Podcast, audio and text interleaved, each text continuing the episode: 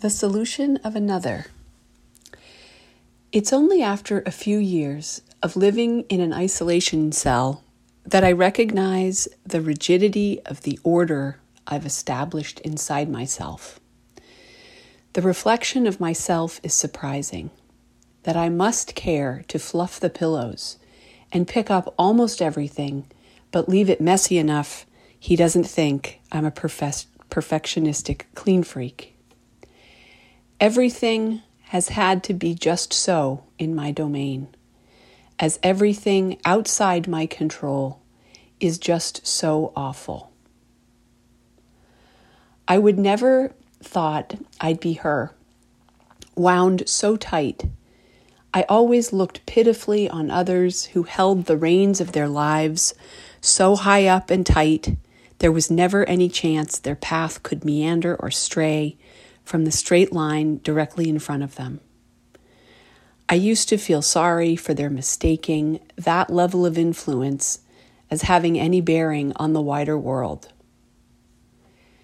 But now I can feel the inflexibility in my own mind, tidying up, and it's a feeling like when a syrup starts to crystallize and what was moving starts to harden and its motion is slow and stiffened, still sweet, but it sticks to itself.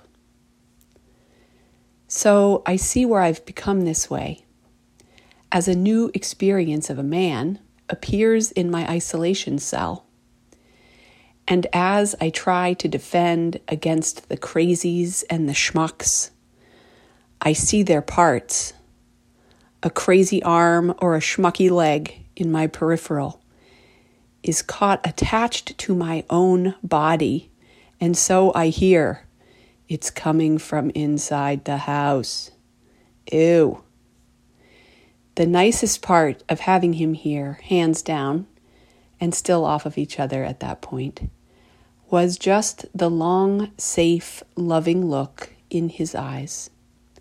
An affirmation of intended kindness so that we can take murderer off the table as a possibility. That's a nice start for romance. And those spacious three or four seconds, maybe two blinks, were so tender and reassuring that my heart could see his heart coming from the back of those dark brown eyes. After that, he leaned in to kiss me, and from there it was slightly downhill.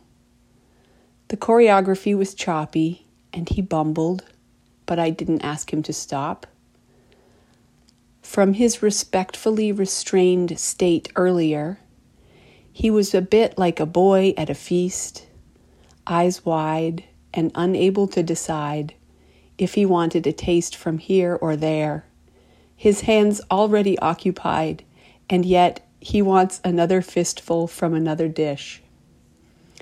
But all this is forgiven, and my soft, short, almost imperceptible sighs of enjoyment did not impart my small disappointment at the gently lurching pace of the dance. The fact he's a wrestler and unafraid to show a scrappy throwdown side must be what has made his arms so strong, his hug like an iron band around a barrel. And I see this wily part of myself grappling for position, quietly taking my place on top to pin him down beneath me where he's below my level and he can't hurt me there. But in truth, he could kick my ass and get out of any hold I tried. An octopus of a man with a disdain for any authority placed over him and a will to overcome. So perhaps we are well matched for rolling around on the mat.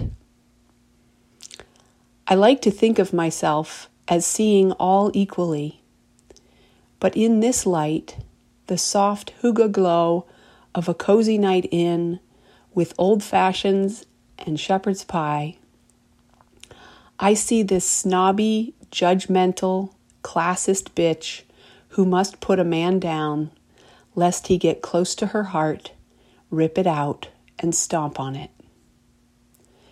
But from her lonely catacomb of an isolation cell, she just must have a visitor. And she knows if she isn't fed soon by real human love and connection, she will start to dry up like a preserved cherry, cloyingly sweet but without her juiciness anymore. The risk has gotten too great not to put herself into the solution of another and let them seep into her spaces and swim a bit in the buoyancy of another. For the sharing of a long stare in low light, that's just gravy after a nice dinner in good company in Maine in February.